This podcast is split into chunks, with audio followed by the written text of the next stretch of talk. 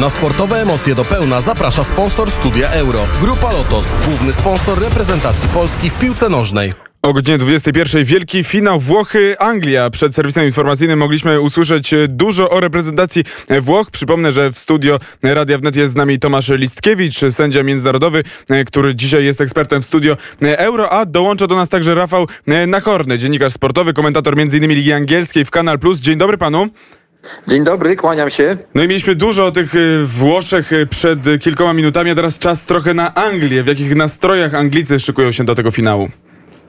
No Anglicy chcą wrócić na tron. Kiedyś byli najlepszą drużyną na świecie. Przypomnę rok 1966 i świetną drużynę Alfa Ramseya. A teraz po 55 latach Gareth Southgate ma nadzieję, a kibice wierzą w to bardzo mocno, w zasadzie żądają od swoich ulubieńców zdobycia tytułu mistrza Anglii. Anglia była kiedyś gospodarzem finałów Euro, no ale skończyło się na półfinale. W tym półfinale z Niemcami Gareth Southgate nie strzelił rzutu karnego w konkursie 11, to i Anglia musiała zadowolić się tylko egzekwo miejscem trzecim i czwartym, a oczywiście w Anglii tylko w piłce nożnej liczy się ten pierwszy, drugi to jest ten ktoś gorszy, ktoś przegrany.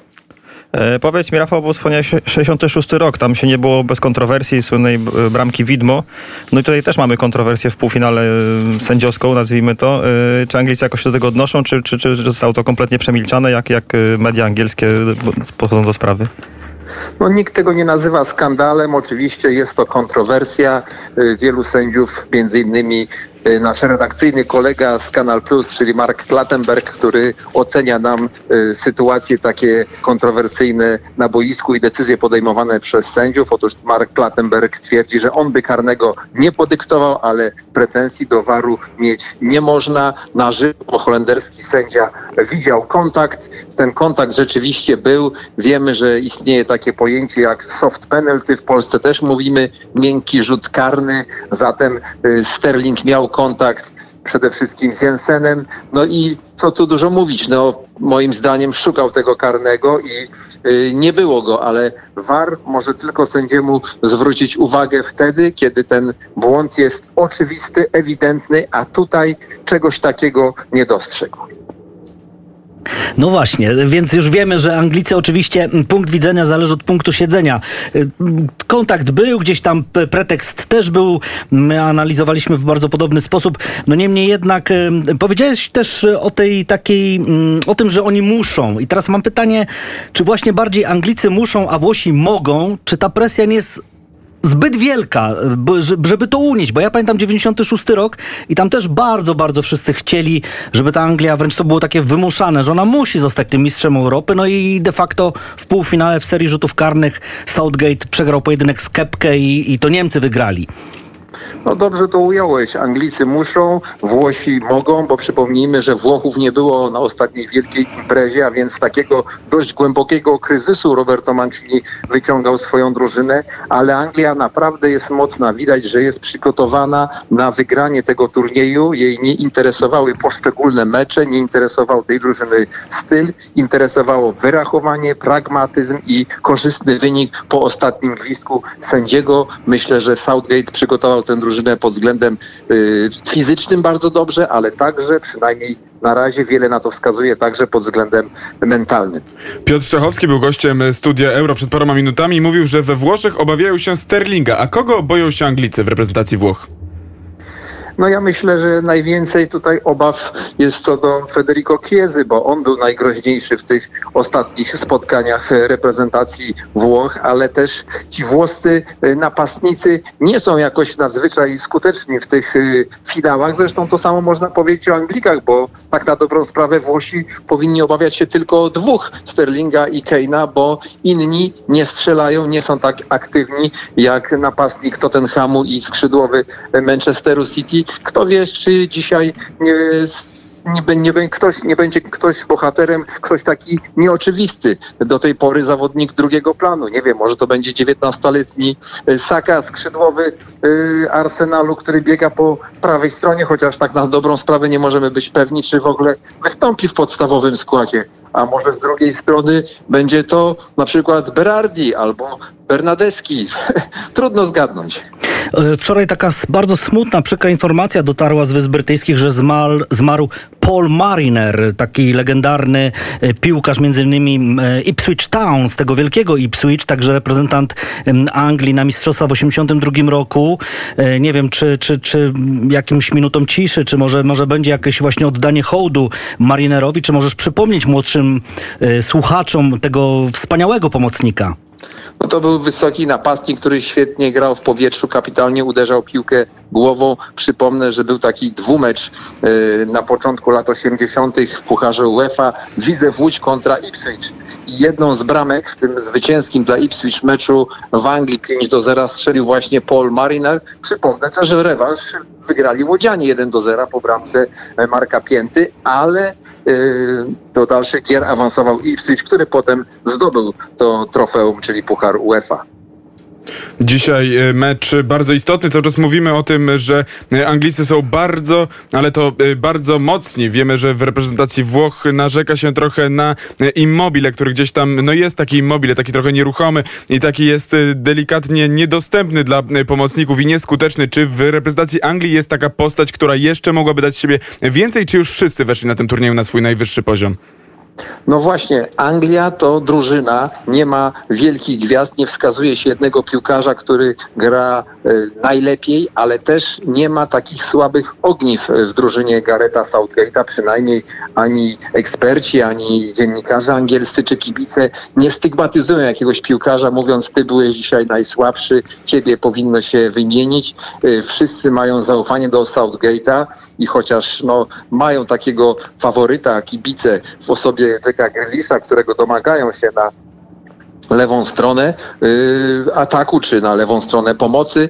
W każdym razie y, nawet y, mimo tego wciąż jest bardzo duże zaufanie do selek selekcjonera, bo nie tylko trenera Gareta Southgate'a. Wszyscy wierzą, że on wie, co robi i że ustala ten skład na razie ze stuprocentową skutecznością. A mówiłeś o tych e, braku słabych punktów, a czy nie obawiasz się może trochę o Pickforda, bo, bo no, w lidze grał przeciętnie, w reprezentacji grał fantastycznie do tej pory, czy to ta presja tego finału to jest jednak, jednak coś, na co nie da się przygotować mentalnie, tak po prostu pracując sobie z psychologiem czy z trenerem, czy tutaj nie ma obaw, że, że że gdzieś ta jego nierówność może wrócić, że to, to może być ten słabszy punkt y, Anglików. A no właśnie, dobrze tutaj e, zauważyliście, że w lidze Pickford od czasu do czasu popełnia błędy, natomiast w tej reprezentacji nie zawodzi. Owszem, zdarzyło mu się, mu się kilka takich elektrycznych interwencji, no ale takie rzeczy zdarzają się w piłce e, każdemu, od bramkarza do napastnika grającego na szpicy e, to turniej, to euro, to turniej takich y, bramkarzy nie za wysokich, bo przypomnę, że świetne recenzje zbierał jeszcze niższy od Pickforda. Anglik ma 185 cm wzrostu, Szwajcar Jan Sommer. Oczywiście lepszym bramkarzem na przestrzeni ostatnich sezonów od Pickforda jest zdecydowanie Donnarumma, ale to jest, przypominam, jeden, jedyny mecz i naprawdę Pickford w tym sezonie nie zawodzi. On też pracuje z psychologiem sportowym, wie, że jakie popełnia błędy, jak się musi zachowywać. Poza tym no, ma przed sobą naprawdę świetnie spisującą się obronę. Przecież Anglicy w pierwszych pięciu meczach nie stracili ani jednego gola, a z gry to do tej pory nie, nie stracili w euro żadnego, bo przypomnę, że Damsgaard strzelił gola z rzutu wolnego. Maguire i Stones świetnie tutaj dyrygują obrońcami i sprawiają, że no jak na razie Jordan Pickford, bramkarz Evertonu, ma grę z takim dużym komfortem. No właśnie, ja chcę spytać o tego Harego Maguire'a, tak jeszcze tylko wracając do bramkarza Anglicy, tych swoi, te, ci, ci, najwięksi angielscy bramkarze nigdy wysocy nie byli, bo Gordon Banks czy też Peter Shilton raczej byli średniego wzrostu. Ale czy takim jednym z największych wygranych, oczywiście Rahim Sterling to jest jedno, jest Harry Maguire tej drużyny angielskiej?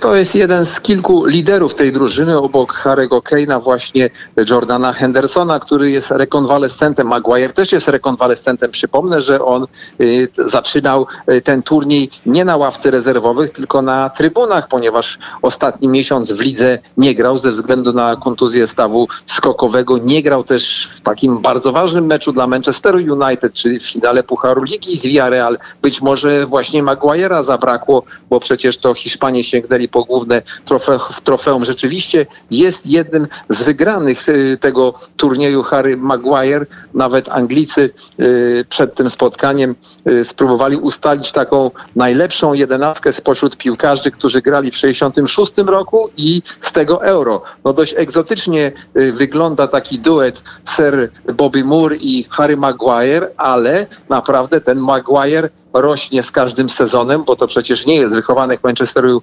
United. On zaczynał w mniejszych klubach, grał w Hull City, grał w Leicester i cały czas awansował w tej klubowej hierarchii, a teraz jest wicekapitanem reprezentacji Anglii i naprawdę mocnym ogniwem nie tylko defensywy, ale całego angielskiego zespołu. Z jednej strony Maguire i Stones, z drugiej Kielini Bonucci. To będzie w ogóle fantastyczny mecz też pod tym względem. To na sam koniec czego się spodziewać po tym dzisiejszym finale? Jaki może padnie wynik? Może pokusimy się o takie y, trochę spekulowanie? Ja sercem będę za Anglikami, no bo bliscy są mi od dawien dawna, oczywiście jak nie grają z Polakami to tutaj też muszę od, od, razu zastrzec. Natomiast czego się spodziewam? No niestety nie spodziewam się jakichś wielkich fajerwerków. Więcej spodziewam się po Włochach. Myślę, że ich stać na to, by zagrali tak jak na początku turnieju, jak w fazie grupowej, gdy zmietli z murawy najpierw Turków, a potem Szwajcarów, potem trochę wyhamowali, ale choć nie ma fajerwerków, to naprawdę na grę Anglików i Włochów można patrzeć z przyjemnością, bo owszem, jest tam trochę ale naprawdę to nie jest tylko i wyłącznie gra dla koneserów jakiejś tam yy, wymyślnej taktyki. Tam naprawdę jest dużo fajnych zagrań, dużo techniki, finezji, polotu, choć nie jest to w takim dużym stopniu, jak oglądaliśmy y, kiedyś. No i zobaczymy, jak to będzie wyglądać o 21. Rafał Nachorny, komentator Kanal Plus, był gościem Studia Euro. Bardzo serdecznie dziękujemy. Dziękujemy. Dziękuję bardzo. I jeszcze w nawiązaniu też do naszej poprzedniej rozmowy, utwór taki na zakończenie naszej rozmowy dla pana Three Lions, It's Coming Home.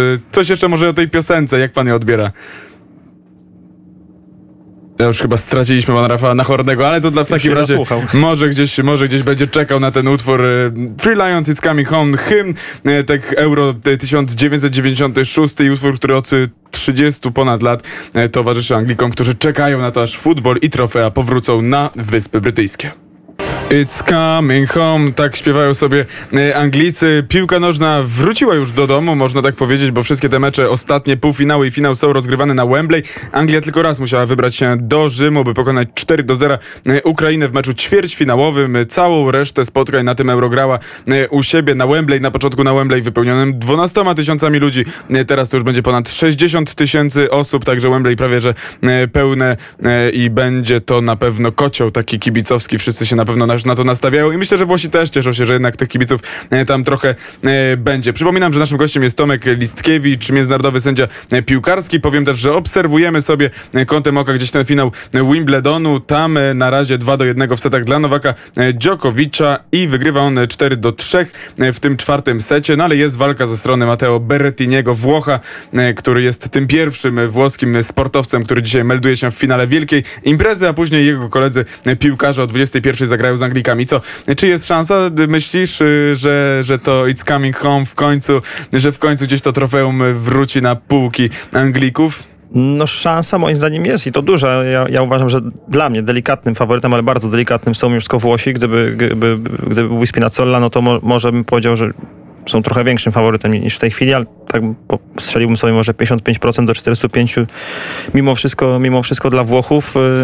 Yy, fantastyczna jest ta piosenka właśnie z Coming Home i jak yy, kibice ją śpiewają na, na nie jest to wersja taka ugładzona radiowa, tylko, tylko rygnie te 60 czy 80 tysięcy gardeł, to, to naprawdę ciarki, ciarki pewnie będą piłkarzom po ciele chodziły i, i, jeden z najpiękniejszych hymnów piłkarskich tak naprawdę, bo jak wiemy te, te, te utwory około piłkarskie raz są lepsze, raz gorsze, ale... Ale takich... też one, one pozostają jako hit w jakimś konkretnym momencie przez miesiąc tak, sobie tak, lecą, a to lata, przecież a, a 96 rok. Już się stał takim właśnie oficjalnym hymnem. Zresztą Anglicy prosili, żeby, żeby ta piosenka została zagrana e, oficjalnie w, w czasie dzisiejszego meczu. UEFA się nie zgodziła, no bo, bo jednak ten stadion... No nie ma co teorii, faworyzować teorii, Anglików, już bez przesady. Jest to neutralny stadion, tak, dla, dla dwóch drużyn, więc na pewno y, kibice to odśpiewają i, na pewno będzie to fantastyczna, fantastyczna e, atmosfera. Ciekawy jest e, wątek jeszcze, bo mówił też o tym Piotr Czachowski, o, o tych mediach, że troszkę doszło do takiej zamiany miejsc e, i taki najbardziej tabloidowy i, i chamski wręcz, wręcz trik zastosowała Gazeta Włoska i, i to fachowa, czyli Gazeta dello Sport, która atakuje, atakuje dzisiaj, widziałem UEFA i, i premiera Borisa Johnsona, twierdząc, że premier Johnson doprowadził do tego, że upadła Superliga, że bardzo szybko się porozumiał z Czeferinem i, i postraszył też klub angielski jakimiś konsekwencjami już wewnątrzkrajowymi i za to nie były ma mu się odwdzięczać tym, że przepycha Anglików. No oczywiście kompletny absurd i, i śmieszne, ale, ale ciekawe jest to, że, że to Anglicy słyną z takich tabloidowych, y, z mocnych tabloidów i z takich ogromnych afer y, na siłę robionych, a tu Włosi taki myk zastosowali. To takie pytanie do sędziego. Jak, y, jak właśnie atmosfera w prasie wpływa na waszą mentalność przed meczami? Eee, Czy w ogóle wpływa? Czy czytacie gazety takie przed, przedmeczowo? No staramy się nie czytać. Znaczy to jest bardzo indywidualna sprawa, ale właściwie każdy psycholog sportowy, a sędziowie w większości pracują z, z psychologiem, a jeśli nie, to mamy i w PZP takiego jedną panią psycholog po prostu dla sędziów oddelegowaną. W UEFA też jest, jest opieka psychologiczna, można też indywidualnie. Eee, no to każdy mówi, że, że przed meczem należy się od tego odciąć. To też jest kwestia psychiki, bo jed, dla jednego to będzie w miarę neutralne. Mm, ja gdzieś jak, jakbym się spotkał z jakimiś atakami takimi bardziej personalnymi na siebie, co przed meczem byłoby absurdalne, ale, ale mogłoby mieć miejsce, no to, to na pewno by mi to nie pomogło, więc ja się od takich y, staram się troszkę śledzić, bo my wychodząc na boisko też musimy wiedzieć, że są takie zaszłości. Tydzień temu ktoś dostał czerwoną kartkę, ktoś ma pretensje do sędziów i będzie od początku meczu, tak mówiąc właśnie naszym żargonem napięty i trzeba go tam, jak to mówi Tomek Kwiatkowski, rozmasować i tak dalej, i tak dalej, więc y, ale wpływa, to wpływa cała otoczka i Pierluigi Colina był fanatykiem tego przygotowania przedmeczowego i kiedyś na, y, spytał, pokazał buty z, z napisem Tiago na którymś ze zgrupowań i spytał, czy to są buty. I nikt wcale nie wiedział, myśmy tam żartowali, że Tiago Cionek, ale no tak nie, oczywiście nie, nie publicznie, bo by nas chyba wyrzucił. No to były buty Messiego, bo, bo urodził, mu się, urodził mu się syn, nikt tego nie wiedział i on wtedy wpadł naprawdę w szał, że mówi, no wy sądzicie Ligę Mistrzów i wy nie wiecie, że to są buty Messiego, to wy musicie wiedzieć wszystko. No i, i więc, więc trzeba to śledzić, ale trzeba też się umieć odciąć od e, właśnie od takich negatywnych emocji i przekazów przed meczem. Też no media społecznościowe, ja akurat korzystam i nie spotkałem się z jakąś nigdy agresją, ale jest to jakaś taka, Pier ludzi, który zawsze nas prosił, nie używajcie za bardzo Facebooka, Twittera i tak dalej, bo to jest brama, przez którą ktoś może was zaatakować i wy sobie to skasujecie, ale gdzieś tam w głowie to może pozostać. A czy wy jesteście na przykład uczeni zachowań takich poszczególnych gwiazd? Kiedyś o tym już rozmawialiśmy na antenie, bo między innymi na twoim profilu e, gdzieś tam e, ty słuchasz, a Modric coś tam ci głośno tłumaczy. tak, tak, tak. No i właśnie pytaliśmy też o tego Messiego, Cristiano mhm. Ronaldo, czy na przykład was uczą, jak się trzeba, nie wiem, rozmawiać, zachować wobec tych wielkich gwiazd? No powiedzmy, no wy jesteście w tym momencie, nie wiem, pracownikami UEFA, tak, wykonujecie swój, mhm. swoją pracę, ale gdzieś ta uwaga mediów, kibiców skupia się na gwiazdach. No Messi, wiadomo, Ronaldo, gdzieś, gdzieś się tam nogi mogą lekko trząść, prawda? Jak to, jak to jest? Jak wy jesteście ustawiani wobec znaczy, tych... Do tego trzeba dojrzeć, to po pierwsze, po, ale po drugie, no jak ktoś właśnie mu się nogi trzęsą, bo zobaczył Messiego, to, no to nie, nie nadaje się na ten poziom rozgrywek po prostu jako sędzia, to, to tak mówiąc, mówiąc brutalnie i, i dla nas są po prostu kolory koszulek i numery na koszulkach, y, ale z drugiej strony musimy wiedzieć właśnie każdego zawodnika mamy rozpracowanego, jak on reaguje na, czy z jednym trzeba rozmawiać właśnie delikatnie, z drugim bardzo ostro, bo reaguje tylko na takie komendy, takie, nie wiem, Patryk Małecki reagował tylko na takie żołnierskie słowa, na, na, na rozmowę, taką próbę mm. negocjacji.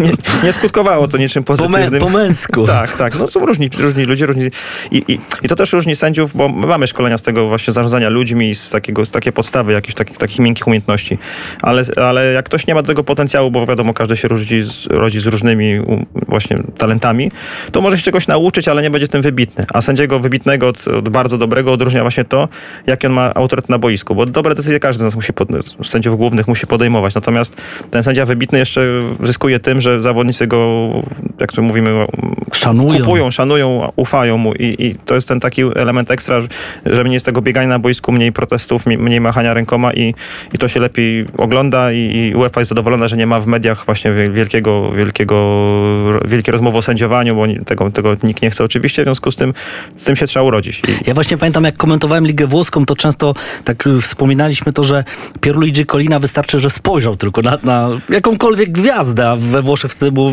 wielkie, prawda, była plejada gwiazd i on już nic nie musiał mówić. Tylko tym swoim spojrzeniem... Tak, miał takie spojrzenie, no właśnie zarządzał zawodnikami w taki sposób, że często się uśmiechał, ale jak już robił groźną minę, to wszyscy, czy to był Gattuso, czy ktokolwiek wiedział, czy Nedved, który też lubił się pokłócić, wiedział, że no już trzeba odejść od pana sędziego Koliny, bo nic się nie wskóra. Raz nawet doszło do takiej sytuacji dzisiaj, no, była chyba wręcz niedopuszczalna, bo kiedy Pier Kolina, Pierluigi Kolina uderzył y, dwoma pięściami w klatkę piersiową bodajże Tomasa Repkę, który się kłócił z Dawidcem i po prostu Kolina ich rozdzielił, a Repka znowu zaczął napierać i, i Kolina jakby tak w takim szoku, że on go nie słucha, tak, no nie, nie, może nie uderzył, ale tak położył mu ręce na klatce i go odepchnął. Chyba grał we Fiorentinie. Tak, dokładnie. I później w książce pisał, że wstydzi się tego trochę, że trochę Kolina, że, że to było zachowanie no, niedopuszczalne, ale de facto czasami sędzia musi zrobić coś niestandardowego. Był taki sędzia angielski e, David Elroy, który był w jakimś meczu Premiership, był krytykowany strasznie z ławki, nie mógł sobie z tym poradzić.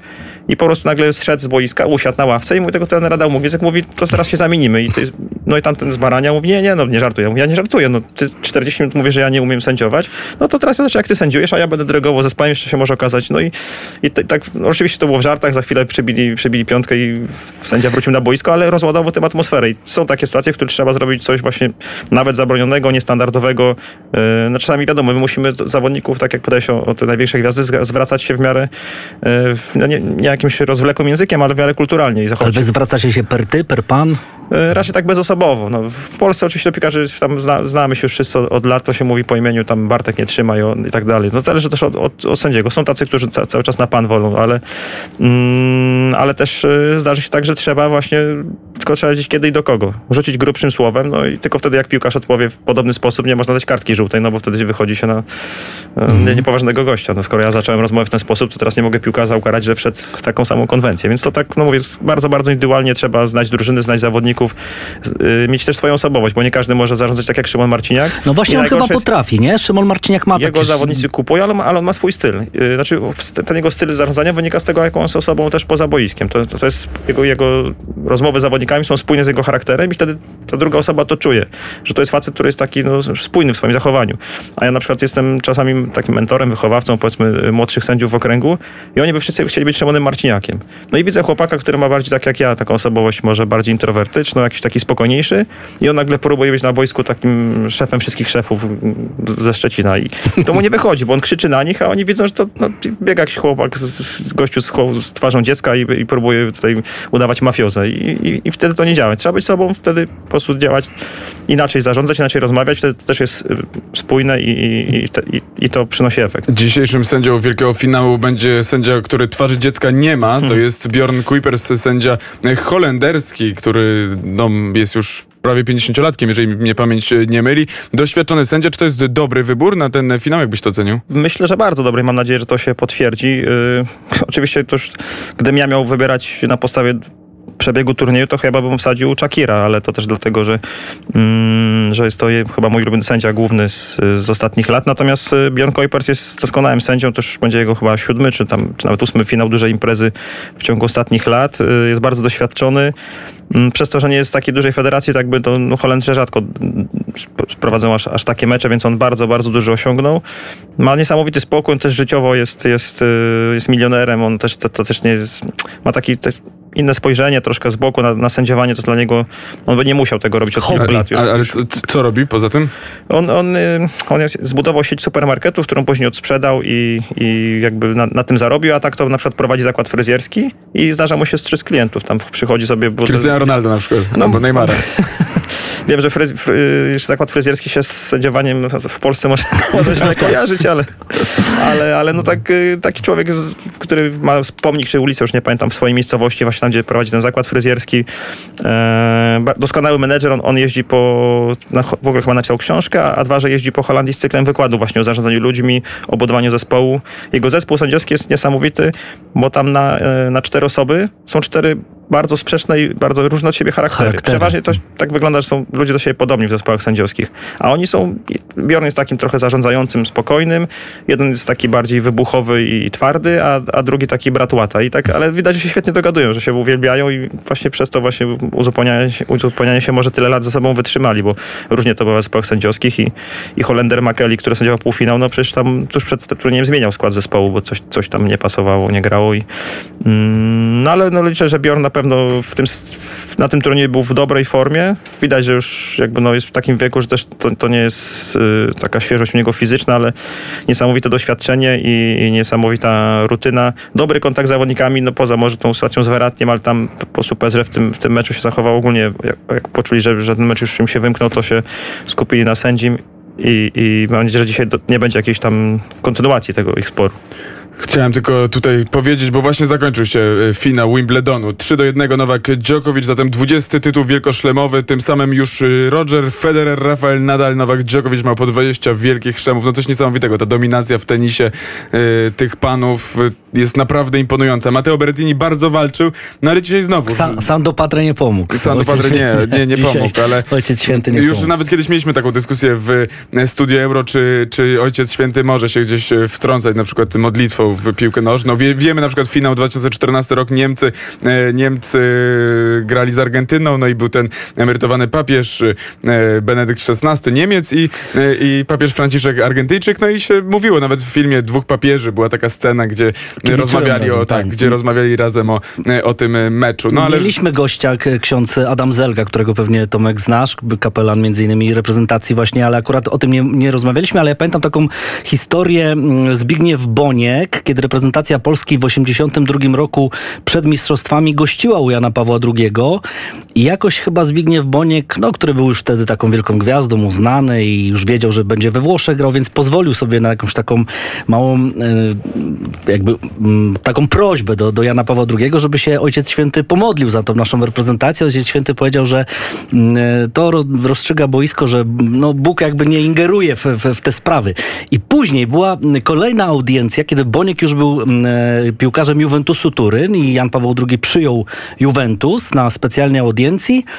No i już tak e, zrobili sobie wspólne zdjęcie i podobno papież pyta Dowe Boniek, gdzie jest Boniek? A Boniek gdzieś tam z tyłu stał, no i taki mówi pokorny podszedł i mówi, oj synu, synu, gdybym ja wiedział, jak wy wtedy ładnie gracie, to ja bym się jednak za wami pom- pomodliłbym się o ten, o ten No, rezultat. z poczucia humoru, tak. Tak, tak, tak. No i z tego, że świetnie naprawdę, że interesował się futbolem bardzo. Tak, to prawda. No, wydaje mi się, że faktycznie i czy papież, czy ksiądz y, na pewno kibicować może, a nawet powinien, bo powinien żyć, żyć życiem społeczności, w, w, której, w której działa. Natomiast teologiem nie jestem, ale chyba modlenie się za zwycięstwo konkretnej drużyny byłoby jakimś tam lekkim nadużyciem. No tak. No to może o tym kiedy indziej jeszcze porozmawiamy. Studio Euro trwa do 21. Jesteśmy z Państwem, potem jeszcze dłużej, natomiast do pierwszego gwizdka budujemy napięcie przed meczem Anglia. Włochy teraz czas na kolejny utwór wybrany przez naszego gościa Tomek Listkiewicz, Motorhead, The Road Crew. Co o tym utworze można nam powiedzieć? Dlaczego? No tak kurczę się złożyło, że Lemi też nie żyje tak jak Tak. wokalistka Roxette, chociaż to akurat, akurat nie było moim, moim zamysłem, ale, ale uczcimy w ten sposób też wybitnego muzyka rogowego. A tak mi się skojarzyło z turniejem, który właśnie jest rozrzucony po, po, całym, e, po całej Europie, a nawet poza Europę i, i no i tak trzeba właśnie the road to, czyli jeździmy sobie z miejsca na miejsce, bawimy się i tak jak sędziowie tak samo mają mnóstwo wyjazdów, mnóstwo, mnóstwo podróży i jedziemy, Lemi. Słuchamy. Road Crew, Motorhead, e, taki utwór wybrany przez e, naszego gościa Tomka e, Listkiewicza, międzynarodowy sędzia piłkarski w naszym studio.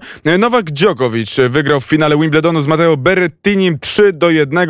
E, W tym ostatnim secie pokonał Włocha 6 do 3, mimo że tam jeszcze pod koniec Berrettini bardzo się bronił. No ale Djokovic to Djokovic i 20 wielki szlem u niego na koncie, tak samo jak u Rogera Federera i u Rafaela Nadala. Taki dzień finałów, dzień finałów, dzisiaj finał Wimbledonu, o 21 finał Euro, a o drugiej w nocy e, oglądaliśmy e, finał Copa e, America. I teraz naszym gościem jest Bartłomiej Rabi, ekspert od piłki południowoamerykańskiej. Dzień dobry panu. Dzień dobry. Skromne 1-0 wygrała Argentyna z Brazylią. Mecz y, był jaki był. Nie wiem, jakby pan ten mecz ocenił. Czy to był dobry mecz, czy zły mecz? Jak pan na to patrzy? Zależy, co się komu podoba, natomiast na Czy tle, całej spełnił, czy spełnił imprezy, oczekiwania? Na tle całej imprezy był, był dobry. Generalnie impreza rozczarowała, bo impreza stała niestety na, dosyć niskim poziomie w porównaniu z Copa Ameriką sprzed lat dwóch czy sprzed lat pięciu. E, miało to sporo z przyczyn się na to złożyło. Przede wszystkim e, sposób dobierania drużyn, to znaczy zawsze grają te same, bo 10 jest tylko w Federacji CONMEBOL, ale tam problem polega na tym, że po wybraniu e, drużyn do dwóch grup po pięć wchodzą cztery. Innymi słowy, zespoły mają ograniczoną motywację, bo można śmiało przegrać dwa mecze i tak ma się zagwarantowany awans. Innymi słowy, zespoły się średnio starały, a faza grupowa to 20 z 28 meczów, więc faza grupowa stała niestety na po prostu niskim poziomie, bo nie, piłkarze nie mieli motywacji, tym bardziej, że nie było w ogóle kibiców na trybunach. E, I dopiero od fazy pucharowej zaczął się tak naprawdę turniej. Wystarczyło zmienić system rozgrywek tak, aby wchodziły tylko cztery, a nie osiem drużyn, więc każdy mecz miałby znaczenie. Graliby piłkarze o jeden mecz mniej, na większej świeżości by rozgrywali te spotkania, no i po prostu turniej by się kulał. A tak po prostu wiele takich meczów mieliśmy, gdzie e, w porównaniu z Euro, tym bardziej, że mieliśmy przed meczami Copa Amerykę, Ameryki porównanie z meczami Euro, no, niektóre mecze oglądało się jakbyśmy mieli gruz w zębach. Lionel, Lionel Messi, chyba Lionel Messi, chyba taki prawdziwy wygrany tego turnieju. No wreszcie zdobył coś dla Argentyny. No tak oczywiście mówiąc tutaj mm, bardzo ogólnie, no bo przecież to cała Argentyna y, grała, ale on był tym takim niewątpliwym duchowym przywódcą i no i chyba wreszcie tak naprawdę, bo dziś wszyscy życzyli mu, żeby coś dla tej Argentyny wreszcie wygrał. Wybitny piłkarz, ale chyba brakowało właśnie mu tego triumfu dla reprezentacji narodowej. Tak, do 10 razy sztuka to był du, dziesiąty duży, to było dziesiąte duże e, wydarzenie piłkarskie z jego udziałem. Do 10 razy sztuka, za dziesiątym razem się udało. E, faktycznie do meczu finałowego postać absolutnie najważniejsza. W meczu finałowym grał z kontuzją i, i ten jego występ nie był a, aż tak udany jak sześć poprzednich, kiedy był no, niekwestionowanym królem boiska. Paradoksalnie najlepszym piłkarzem tego meczu w ogóle na boisku to był Neymar, Brazylijczyk. Brazylia przegrała, a w zespole Argentyny Rodrigo de Paul. Na Neymarze Argentyńczycy złapali pięć żółtych kartek e, i szósta w zasadzie powinna też zostać przyznana za faul Peceli na Neymarze, gdzie po prostu wsiadł na Neymara jak jeździec na konia i, i próbował go zatrzymać, a i to nie, nie udało się. E, ja nie przypominam sobie takiej ilości kartek w jakimkolwiek ważnym meczu na jednym zawodniku z nałapanych. Jakby sędzia był bardziej precyzyjny, to pewnie jeszcze by coś tam dorzucił. Mm, ale faktycznie Messi y, wygrał klasyfikację kanadyjską, został wybrany graczem turnieju. No, był to jego wielki, wielki popis, a w przypadku argentyńskiego gracza chyba od czasu Maradony nie mieliśmy jeszcze takiego popisu jednego zawodnika z tej drużyny. Często mówiło się, że właściwie e, przy takich porównaniach Messi-Maradona, Maradona-Messi mówiło się często, że e, gdzieś tam Messi musi zdobyć coś z Argentyną, żeby w ogóle mógł być porównywany do e, tej legendy nieżyjącego już Diego Armando Maradony. I czy miał pan okazję może zobaczyć, co tam w Argentynie o tym się mówi? Czy w ogóle takie porównania są robione po tym wczorajszym finale, na dzisiejszym tak naprawdę? Jedni porównują, inni nie porównują. To nie ma żadnej reguły. Trener Scaloni mówi, że bezsensowne są porównania. Francisco Muturana przed tym meczem też mówi, że są bezsensowne. Ja też jestem daleki od czegoś takiego, dlatego że e, jeden skończył grać praktycznie nim drugi się urodził, więc, więc jak to zestawić, jak to porównywać? Inne czasy, inne, inny w ogóle, inna mentalność, inny, inny temperament obu zawodników. Maradona był faktycznym liderem. Messi w tym turnieju po raz pierwszy dojrzał do bycia liderem. Był, był takim zawodnikiem, który e, był dobrym duchem tej drużyny. Był taki turniej, bywały takie turnieje, gdzie on spuszczał głowę, grał sam e, i, i, widać było, że jest jeden, jeden as i dziesięciu jakichś pomagierów, którzy gdzieś tam ubiegają e, po lewej i po prawej, a tutaj po raz pierwszy był autentyczny lider, wódz, herszt bandy jego był Alibaba i jego rozbójnicy. No, najważniejszym z tych rozbójników był Rodrigo de Paul. I naprawdę ta Argentyna też z meczu na mecz rosła i zawodnicy dojrzewali do tego, żeby grać razem z Messi, bo to pierwszy raz od wielu lat był taki turniej, gdzie w, nie było rzucania piłki do Leo, no i Leo zrób coś. Tylko to była współpraca. To, to był Messi, który miał z kim zagrać, to byli piłkarze, którzy indywidualnymi akcjami mm, potrafili go odciążyć. No to, to po raz ja nie przypominam sobie na pewno od mundialu 2014 roku pierwszy turniej, a to już mamy raz, dwa, trzy, Kopy Ameryki i jeden mundial, więc po, po czarnej takiej serii czterech z rzędu turniejów, gdzie, gdzie w zasadzie wszystkie piłki szły do Messiego, e, pierwszy raz e, było coś drużynowego, no i to do, na przykład dla Argentyny dobrze rokuje w kontekście mundialu za tam 15 czy 16 miesięcy, bo do tego czasu powinna ta drużyna jeszcze bardziej się skonsolidować, no i też po wygraniu pierwszy raz od 28 lat jakiegoś pucharu, też inna będzie motywacja i mobilizacja tych zawodników. Nie wieczne takie poczucie, że jesteśmy na drugim miejscu. To Messi tych drugich miejsc miał już przed w jakieś bicie światowego rekordu drugich miejsc. No dobrze, to y, wszystkie piłki do Messiego mm, wcześniej tak, tak bywało, a w przypadku Brazylii nie jest trochę tak, że wszystko, wszystko do Neymara i niech ten Neymar już się martwi, on wie najlepiej co zrobić? Nie. Tak nie jest. Dwa lata temu Brazylia wygrała Copa Amerykę bez udziału Neymara ze względu na kontuzję. Nie Mówię pojechał. bardziej właśnie teraz o tym turnieju. A w tym turnieju on po prostu został przesunięty głębiej. To mm, inna jego była pozycja w, drużynie. Przed nim e, trener wystawiał e, mm, najczęściej Charlisona i na zmianę Gabriela Jezusa i Firmino. Tu raczej problem polegał na tym, że nie było, e, szczególnie w finale, dwójki, bo, dwójki pomocników kreatywnych, ani Lukas Paketa, Fred to szybciutko dostał kartkę i trzeba było go zdejmować. I to spowodowało, że w zasadzie Neymar nie miał z kim grać. We wcześniejszych meczach to było widoczne, kiedy Neymar mógł sobie poklepać na małej przestrzeni i, i rozrzucić potem z, właśnie z Lukasem Paketą. Teraz Paketa ewidentnie nie dźwignął tego, tego finału. Miał takie przebłyski, natomiast w takiej twardej e, rywalizacji z Argentyńczykami nie dawał sobie rady. E, I tutaj no, rzuca się w, w oczy jednak brak jakiejś, jakiegoś klasowego, środkowego pomocnika, który, który potrafiłby przyjść w sukurs Neymarowi. Nie wiem nawet za bardzo, kim, kto to miałby być w reprezentacji e, Brazylii, czy Artur na przykład z Juventusu, może w jakiejś nieodległej przyszłości, kto wie. Natomiast y, Brazylia też powiedzmy sobie otwarcie miała pecha, bo y, gol praktycznie rzecz biorąc wątpliwy Richarlisona z, sędzią tam dopatrzył się spalonego. No był nieznaczny, ale okazji było naprawdę sporo, więc Argentyna oprócz tego gola faktycznie Messi w końcówce mógł ich pogrążyć na 2-0 sam na sam z bramkarzem przegrał. E, ale Brazylia też swoje okazje miała, nie był taki mecz, że Argentyna wygra 1-0 po meczu, w którym zdecydowanie prowadziła, tylko to był taki mecz, że równie dobrze 1-0 mogła wygrać go Brazylia.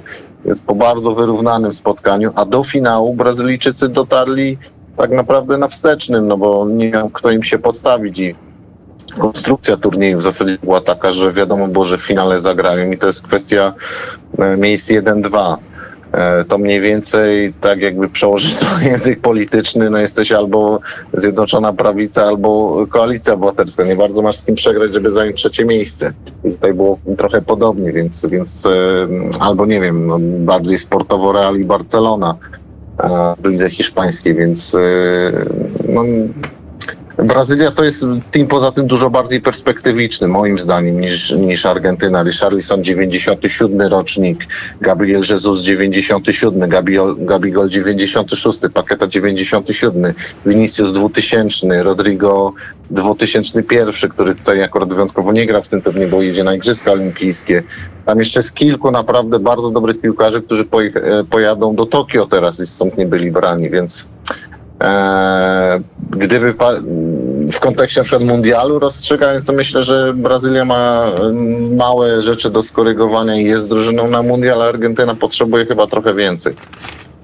E, A chciałem zapytać, bo wspomniałeś o tych kontrowersjach sędziowskich. Chciałem spytać ogólnie o, o sędziowanie w turnieju, bo widzieliśmy, że ten e, system VAR działa, no niby ten sam system, ale w trochę inny sposób. W sensie ten poziom interwencji, kiedy, kiedy, kiedy sędziowie są wołani do monitora jest trochę inny niż w euro.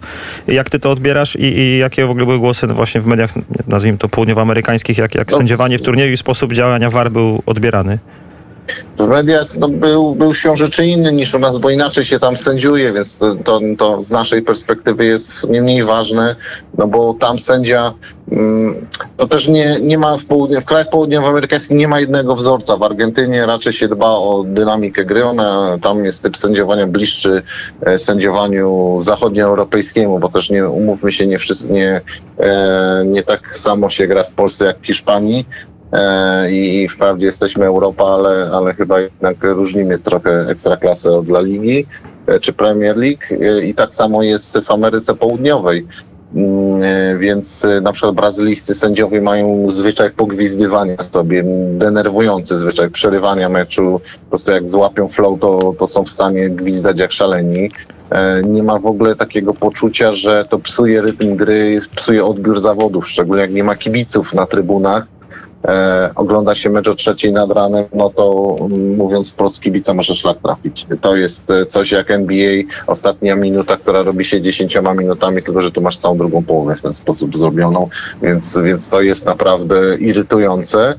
Mm, Ale też Latynosi chyba nie zdają sobie sprawy z tego, że zażynają sobie e, sami widowisko. No, mieć Suareza, Cavaniego, Neymara, Messiego, Di Maria, Aguero i tak dalej, i tak dalej, Vidala, Sancheza i, i nie zrobić z tego fantastycznego show, no to jest jednak sztuka. To tak jakbyś sobie na parkingu poustawiał Lamborghini, Ferrari, Porsche, a potem autobusem do, do, albo Uberem jeździł do pracy. No to to jest coś nienormalnego i, i z tej perspektywy, jak e, nie tylko to sędziowanie, ale organizację imprezy weźmiesz e, razem pospołu do i, i połączysz, to, to, to jest zdumiewające, że z najwyższej klasy składników powstaje średniej klasy danie i to jest, to jest ich problem.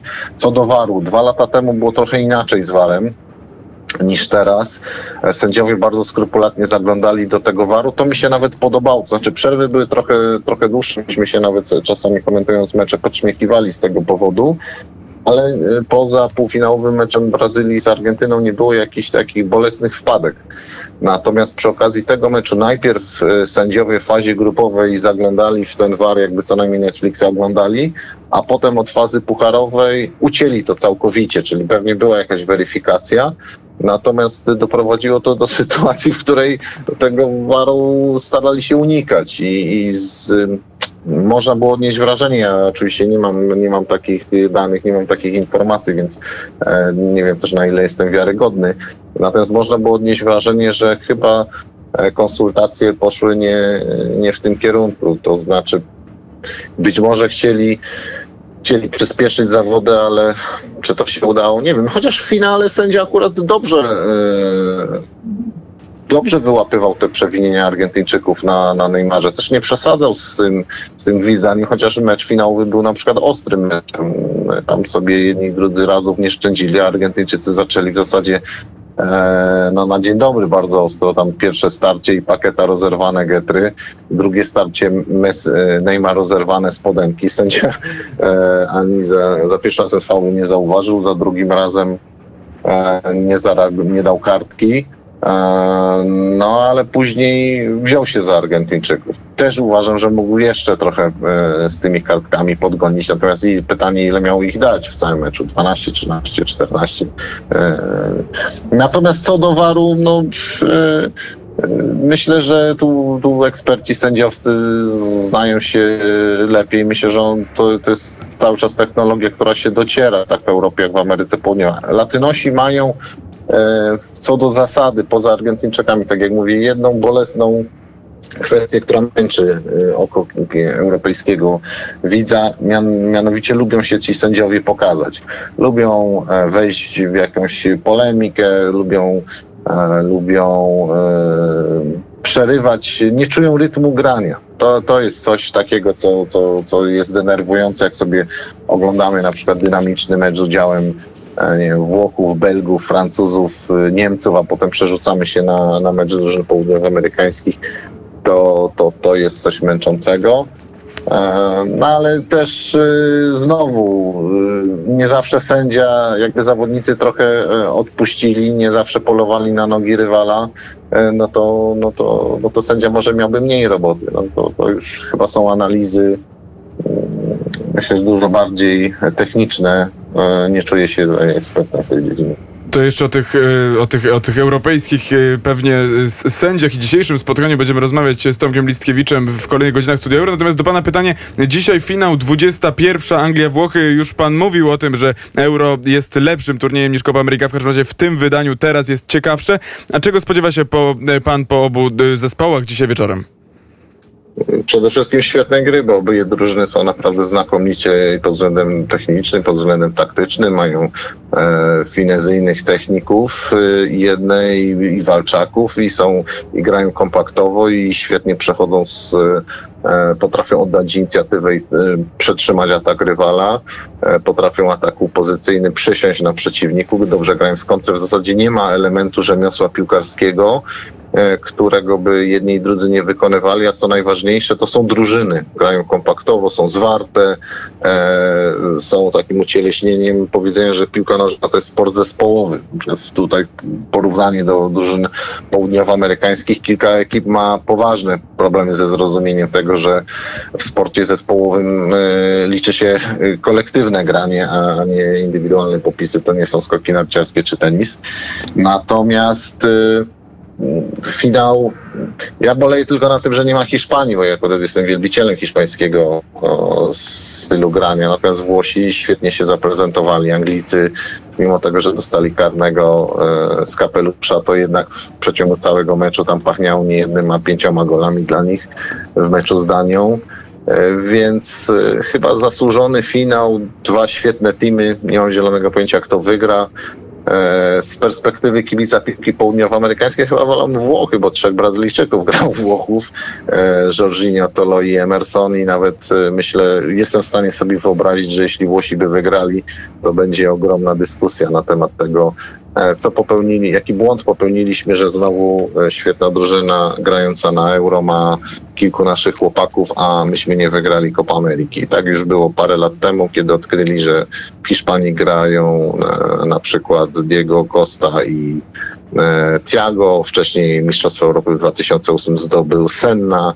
I co jakiś czas to się powtarza. Kiedyś e, rzadsze to były przypadki i mniej się tym przejmowali. Teraz zaczyna ich to po prostu denerwować, że że federacja odpuszcza młodych zawodników grających w Europie, którzy wyjeżdżają tu jako nastolatkowie. A Europejczycy też oczywiście omijają przepisy UEFA-owskie, FIFA-owskie, jak tylko się da i wyciągają nastolatków, chociaż nie, nie wolno tego robić zgodnie e, z prawem FIFA. Powiedział Bartłomiej Rabi, dziennikarz sportowy, ekspert od południowoamerykańskiej piłki. Bardzo serdecznie dziękujemy za rozmowę. Dziękuję, do widzenia. I my powoli też y, kończymy tę drugą godzinę Studia Euro, ale zostały nam jeszcze dwie, bo będziemy z Państwem do 21 i za chwilę serwis informacyjny, a później połączymy się z naszymi ludźmi w Londynie. Studio Euro. Na sportowe emocje do pełna zaprasza sponsor Studia Euro. Grupa Lotos, główny sponsor reprezentacji Polski w piłce nożnej.